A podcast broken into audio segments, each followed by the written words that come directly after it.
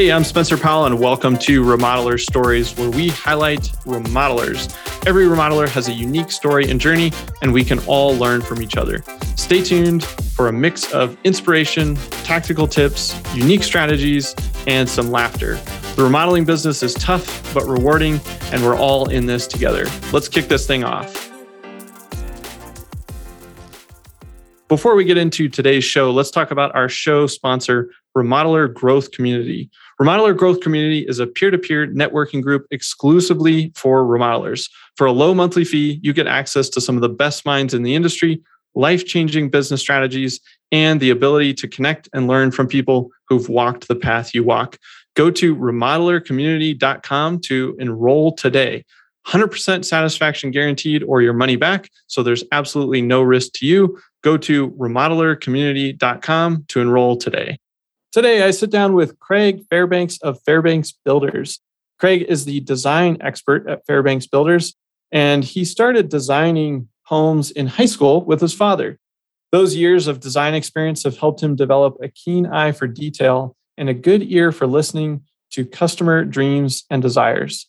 Design is the most important part of any building project, and it takes much defining and refining to get the plan and details just right. This conversation with Craig was really fun for me because his business started with his family, really with his dad, and has transitioned from you know building a little bit of remodeling, but focusing on design and kind of spotting trends as things have moved along. So really enjoyed this one. And now for the conversation with Craig Fairbanks. Hey, Craig, glad to have you with me today. Well, good afternoon. I'm excited to dive in here and uh, maybe just give us the rundown. You know, what's the the name, the company, where are you guys located, and uh, projects that you guys do? Our company name is Fairbanks Builders. Pretty easy name. That since that's our name. People confuse it with a neighboring town called Fairbank, and they want to know if we only build there. We never build there. yeah, you just own the town, right? Yeah. yeah, we yeah we own the town. Well, there's an ethanol plant there, so fill up my gas tank there once in a while. no, anyway, so so we've been here in the Waterloo Cedar Falls, Iowa metro for uh, basically about 67 years. And my dad started the company in 1953. And uh, I started working with him from uh, a very young age and, and learned from learned hard work because he was a hard worker, but he was also a craftsman which is not found much anymore. Craftsmanship is something that uh, is hard to to teach. You know, you have to have a real interest in doing it. But uh, no, so he's a real craftsman, and he, uh, he used to design his plans on a sheet of paper uh, with a ruler and a pencil, and he was very good at it in space planning. And uh, and that's what I learned. He used every single sp- space of a house so it had function. And uh, so that's, you know, so he was really good at that, worked on the job, didn't have uh, a lot of employees. His best workforce was his three sons. And uh, until we had to move on and do something else. So, so anyway, but uh, yeah, so my brothers and I, and now my my son are are in the business, and he's kind of learned the same way, and we're working him into the to the business side of it so that he can carry it on because uh, I'm not wanting to be as active as I used to be. But uh, anyway, so in our market, you know, what we build here has always been uh, it's been design, build, custom homes, and uh, around 2008, when the market kind of crashed, there was an obvious change in what people were willing to do, and we decided that uh, McMansions weren't going to be it. So So we looked for what was probably the next thing on the horizon. And we did the demographic work and we found that uh, senior living was, uh, was a good target market and uh, decided that, uh, that we would delve into single family, total accessible homes. And our demographic was 60% of the households in, in our county uh, were over the age of 55. Wow. And, so it was kind of a no brainer. So that's what we did and put up a spec house, the first one.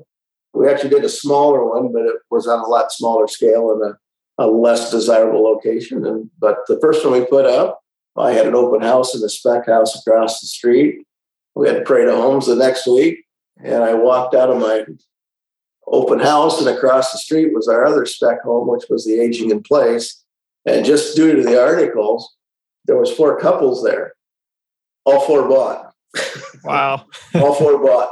You know, uh, so the spec home was sold, and we had three more to build, and uh, uh, kind of decided that there's something going on on here, and we found that that my generation, although there's plenty of opportunity to uh, uh, go into care facilities and, and active adult living and stuff, due to just the, the operational costs of the month to month cost, people weren't looking to do that. And so, and a lot of people aren't wanting, they still feel they're healthy enough and they're not wanting to get into that community type thing. They want, they still want their own house, single family, smaller yards. And uh, so those folks fit right in. And so it's kind of split right down the middle. Some will say, well, this is the best opportunity we got. So we'll go to the, the active adult. And the other people go, well, the worst thing that happens is, is we build a house, it appreciates, we sell it, and then we go to the go to the facility. We just skip a step, and we we'd like to have our own individuality. So so that's where we landed, and that's what we've done ever since. All of our homes, whether it's a family home or whatever, end up being accessible, at least on the main floor. But uh, we built several two stories. We built multi generational, which is, I think, will become a hotter market as time goes on. But kind of interesting part of that is uh, we talked about McMansions. The two really large multi generationals that we built uh, were some of the most expensive and largest homes that we've ever built. So, hmm. but it made good sense for the for the families uh, with mainly a, a parent and, and, spouse, and then the family and kids. So, it was a it's a good market. You know. Yeah.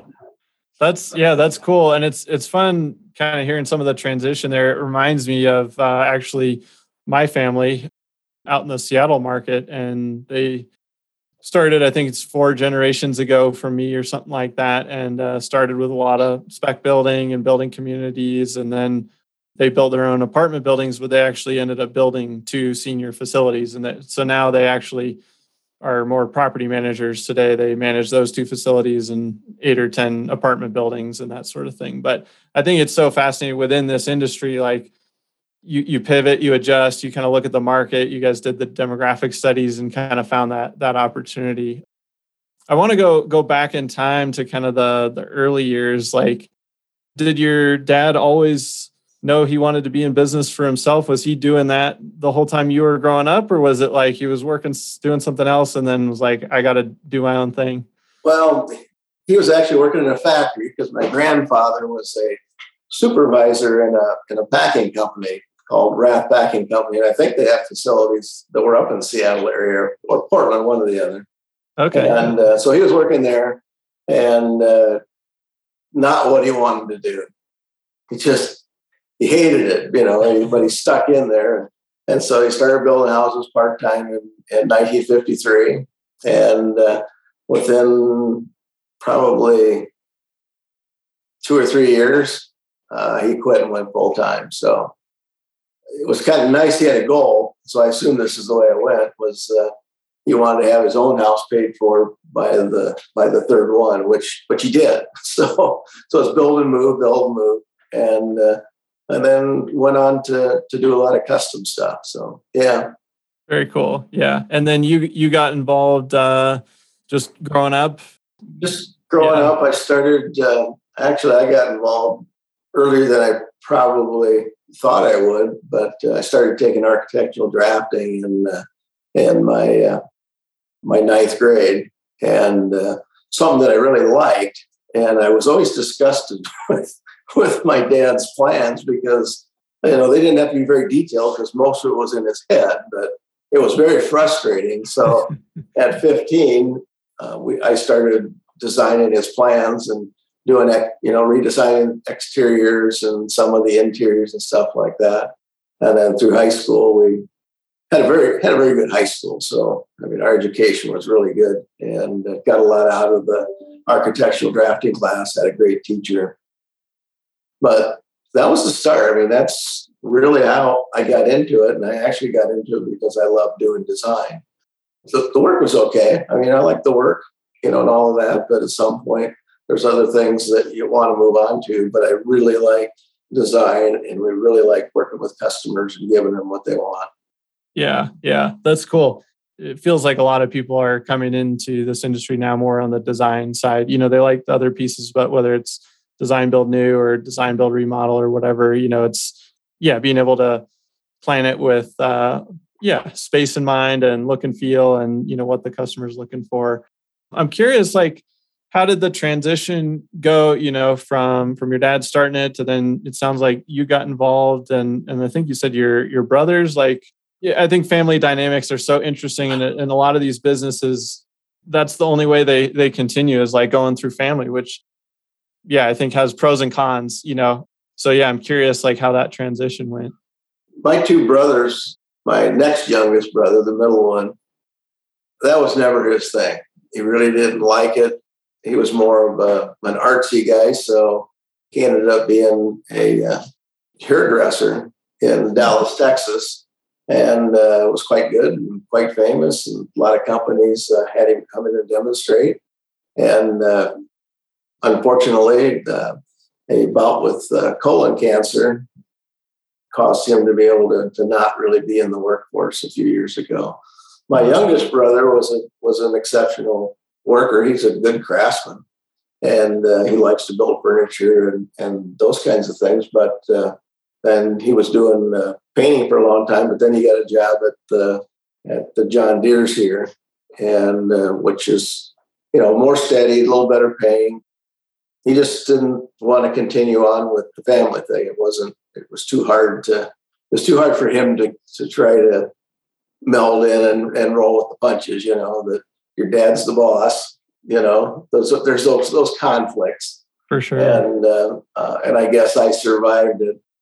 No, actually, I worked at John Deere's for a number of years and built on the side. And uh, in uh, uh, the mid '80s, we had that crash, and uh, the jobs were unbelievably leaving town. I mean, it was.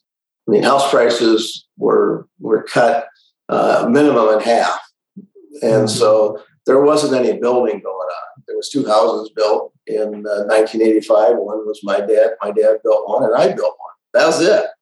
and uh, there was nothing going on here. So I decided that at some point, yeah, I had to, to go somewhere else to, to make things work. So I was going to go to, to, to Phoenix, and uh, something came up, and I went to Des Moines, and I couldn't believe all the stuff that was going on and took a job selling real estate in the new construction field. That was a slam dunk.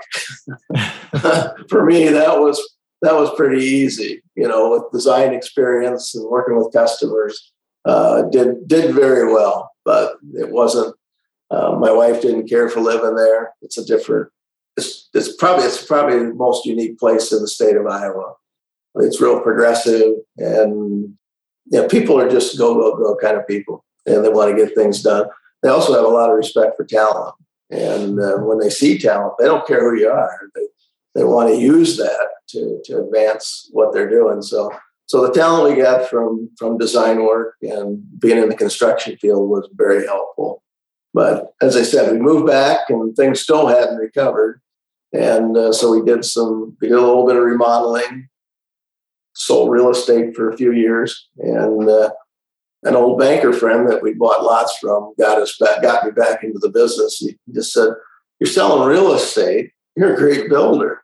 We need to get you back in the building business." So we we did a spec home in uh, uh, '92, I think it was '91 or '92, and uh, and did it on a partnership basis. And by the time we got done, we had three more houses to build, and so I ended up back in the building business where I didn't think I was ever going to go. But on my basis, I didn't work with my dad at that point. He just wanted to keep, dad wanted to keep things small. He didn't want to, to, to go out there and take any risks. And, you know, he was about saving. And, and, uh, but if you're going to grow as a company, you can't always do that. And so, so we did well. You know, so it was this exciting. So it's been it was a long it was a long run to 2000. Well, we had some downtime in 2000, but this was a long run to 2008 before we had any bad time. Most builders at that time had never experienced a downturn. You know, I was in here for 10 years. You've probably never seen a downturn, so you don't know how bad it can get. Well, it wasn't long after that that uh, the things did go sideways, and you really had to scramble to to keep things going. It, it was very difficult. Yeah, yeah, that is interesting. I mean, yeah, you were probably in the minority in that you had been through a tough time. It also had like a really good run up. So I would imagine you were probably more prepared than the guys that were, you know, five, ten years into it, and they're like, "Oh, this is easy," you know.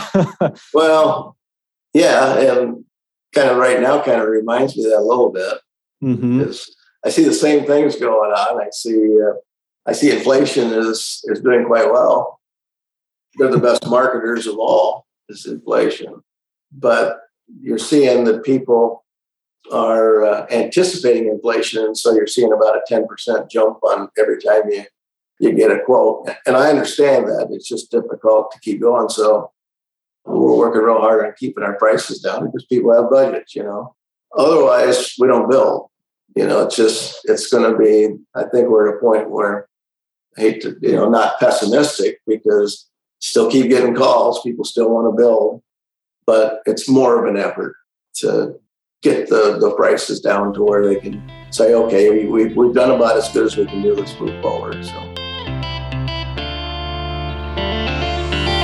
Hey guys, I know that if you listen to Builder Funnel Radio, you are hyper aware of the fact that the way people shop and buy, it's changed dramatically over the years. And for the last 10 years, really since I started doing all this, helping my uncle's remodeling division scale up from about 2 million to 10 million, We've been helping remodelers and builders and contractors all over the country really refine their marketing systems. And I recently decided to kind of bottle all of that up into my first book. And that book is called The Remodeler Marketing Blueprint. And you can pick up a copy by going to the website, remodelermarketingblueprint.com. You can also search for it on Amazon or wherever books are sold online. But I highly recommend you go over to the website because we've got some cool book bonuses that go along with that if you pick up a few extra copies for your friends and colleagues or your teammates. So it would mean a lot to me if you've been listening to this podcast for a while or even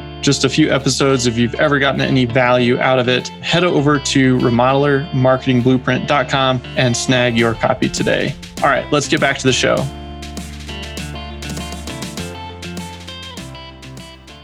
Well, I'm curious, you know, over the years, you've probably uh, bumped into like a wacky project or client story or you know something anything coming to mind that you can you can share obviously leaving names out of it and that sort of thing. But actually i'm thinking more recently than going way back you know going way back you know in, in, in the 90s and even into the mid 2000s you know customers were you know and you did if you did a good job they really appreciated what you did it's different now, and, maybe that's price or whatever it is. But it doesn't matter how good you do; they're looking to pick every detail, you know. And uh, I don't mind that, but let me finish the job and then start the list. They start the list really early, and uh, they want you to take care of it right away. And it doesn't work into my schedule, you know. That's we're not at that process yet, but that's the more difficult part. Has been when when you deal with retired people, especially. They don't have anything better to do. This is their life, you know? So they want to be at the job like three or four times a day. Yeah, and, it's the uh, one thing they got going on, right? Yeah. that, you know, and fine for me if I got all the time in the world, or my people have all the time in the world, but people don't work well when the homeowner's there all the time. Glad to have you come and talk, you know, and joke around, but we're trying to work and everybody doesn't work well when that happens. So you get into this difficult thing about, okay, you know, you have to be honest with you that this isn't going to work. And uh, that's the biggest trouble that we've had on the last uh, three or four that we've done is that you have to have that honest conversation that, you know, I'm not, I know you're excited. I want you to be excited. but people don't work well. Can we confine this to maybe twice a week? You know, and let me know when you're coming so that we can prepare for it, and then we can give you attention. And uh, but really, it you know, it finally came down to we need to have a meeting once a week where I just give you an hour, hour and a half, whatever it takes to go through everything. So keep your list. Let's get together and do that. That helps a lot. It's still hard for them. You know, it's hard for them to stay away. But, uh, you know, in some cases, in their sort of a project, it's really, especially with liability the way it is, it's really difficult because they might think they know what they're doing, but, you know, you step in the wrong place and have a fall.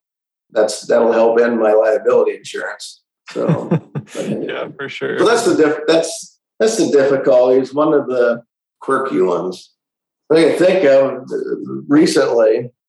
Like I think they're all kind of kind of interesting, but had a uh, oh this this is a good one. Customer wanted to build this craftsman bungalow, and I'm kind of partial to that. And I built a lot of craftsmen, but I've never got to build the bungalow. And uh, so we did that with a customer, great customer, everything was going good. But in the process, the customer decided that, oh, I'm in, you know, I'm in the trades and uh, I run elect- electrical crews. And uh, I see, he goes, I see you got you got sand compacted in the garage. He said, I don't want sand. And I said, Really? He said, No, I've had too much experience with it. It'll settle out. And I said, So just put on site clay in it. And I'm sure, I don't know whether he was thinking that was a good idea or he's trying to save money. So sure enough, we, we do that. Okay. And uh, we've got a tandem garage. So I've got this wall that's like 40 some feet long.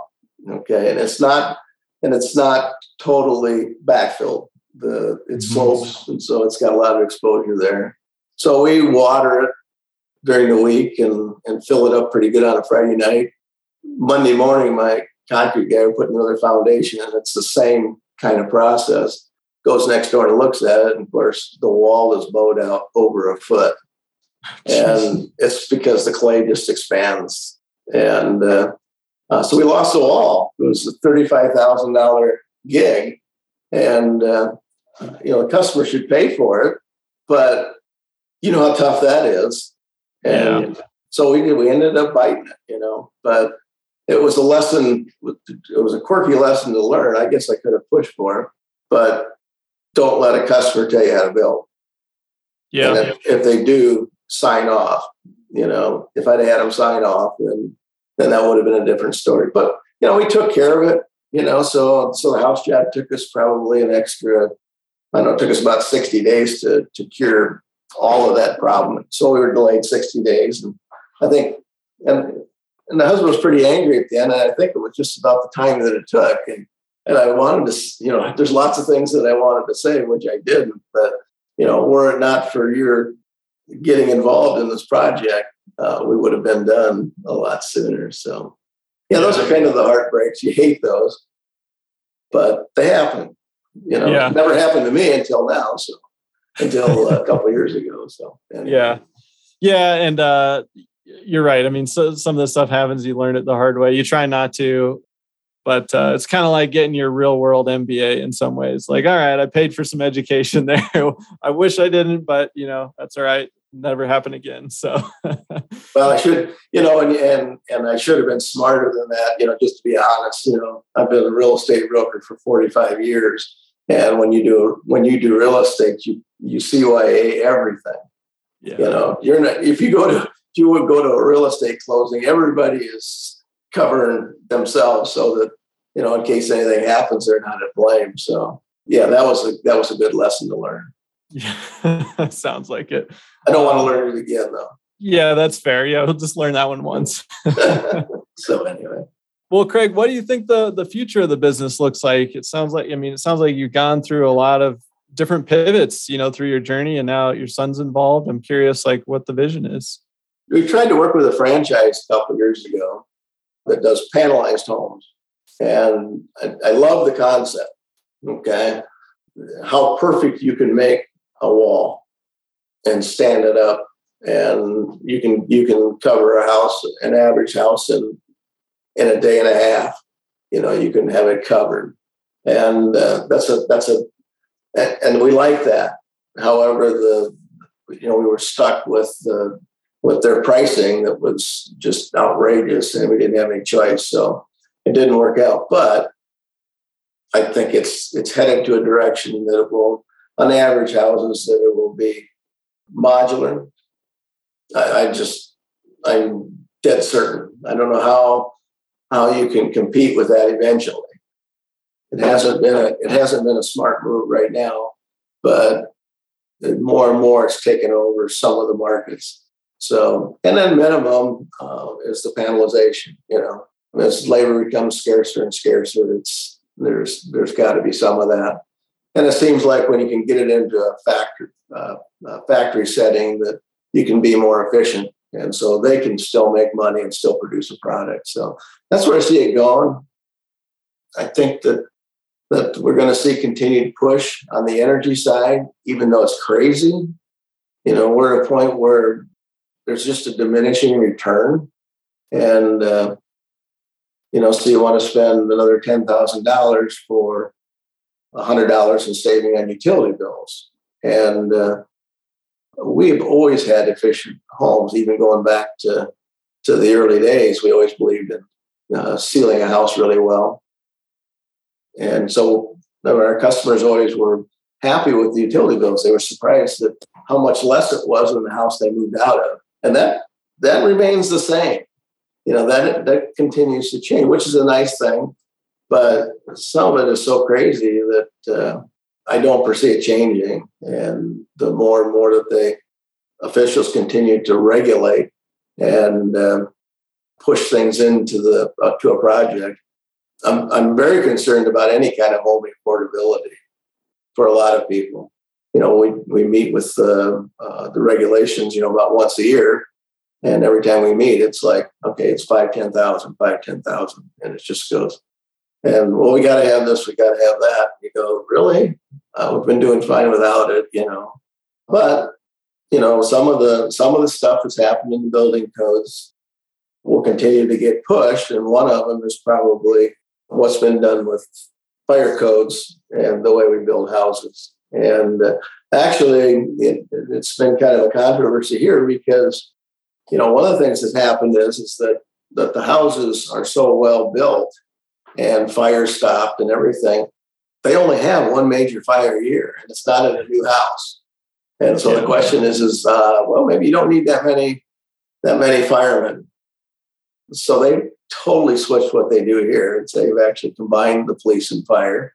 And when they have when they have more bodies, they can use them, and cause a lot of controversy. But you know, I see the cost. I don't know if there's any cost savings at this point but we're getting less fires. And uh, when they push the, the, sprinkler issue, which they comes up about every year about whether we're going to not enforce that or we're going to enforce it.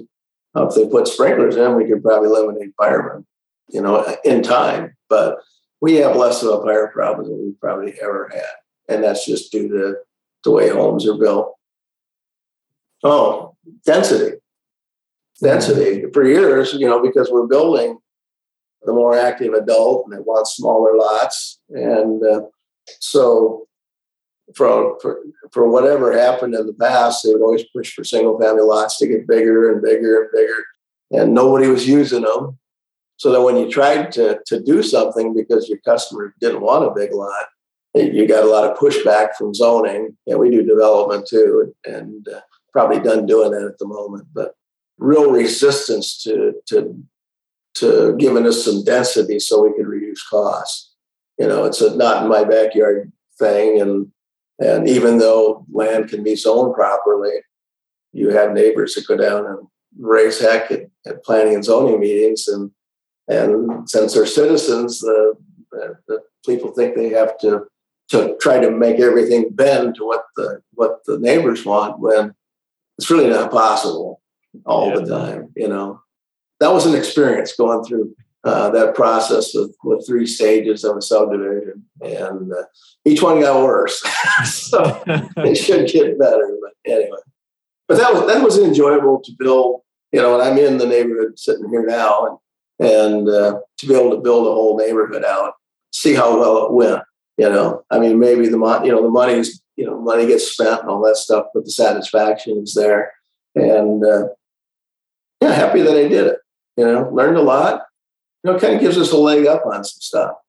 You know, knowing the things you run into and things to watch out for. And, you know, my customer's buying a lot. Uh, well, this is what we got to be careful of because this probably come back and bite us. You know, so before we move forward, let's find that out. You know, so so it gave us a lot of knowledge in that area. That's good for my customers.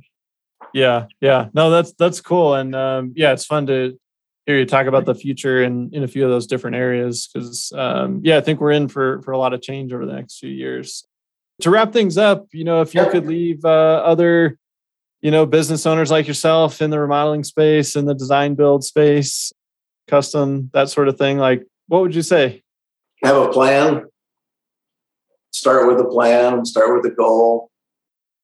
You may not achieve it, but you got to have a direction that that takes you to where you want to go. You know, and as they all used to say, is look at the end instead of the beginning, and then how do I get there, and then plat the steps. I'll probably take wrong steps, but those adjust themselves out. But at least you've got a goal to where you want to go. You know, we didn't start that way. You know, that was just like we just want to build houses. You know, and all that. We didn't have any goals and, and all of that. But as you get a little older in business, you go, yeah, I need some goals, or they're just not things aren't going to go the way you want. So right now, I'm at a point where I'm t- trying to transition my son.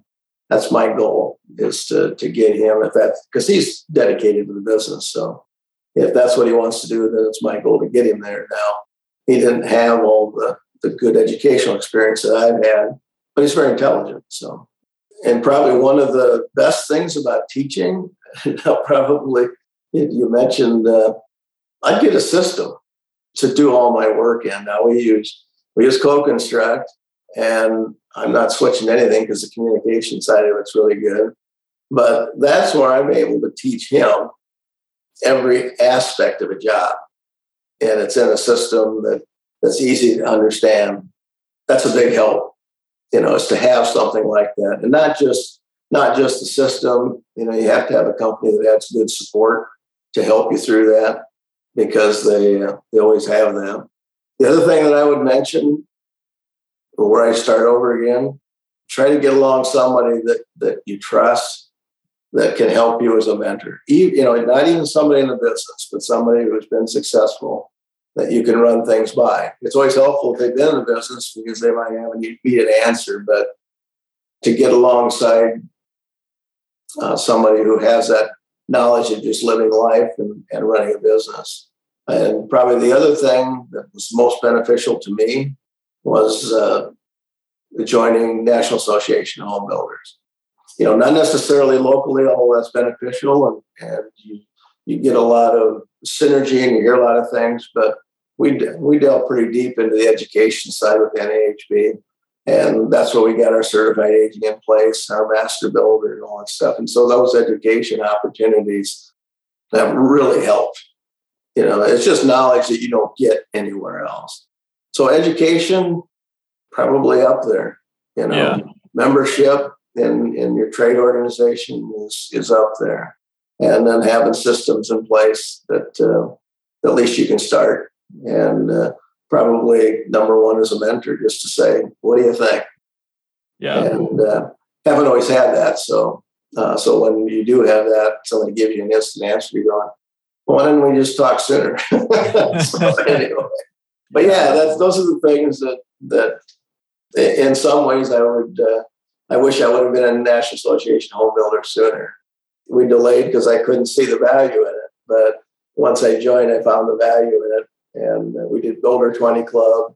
So we've done a lot that, that home builders has really helped. I couldn't say enough good things about it.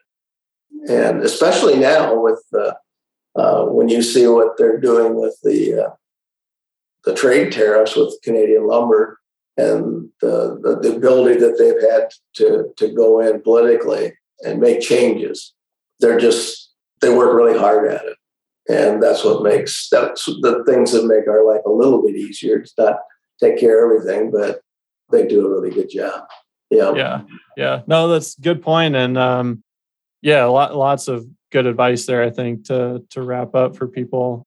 I like the the mentorship piece. I feel like that is very undervalued just when you think about having a mentor or somebody that can guide you and always got to have a goal in mind. Otherwise you'll just be floundering. So Craig, yeah. I really appreciate you spending the time and, and sharing your story with me today.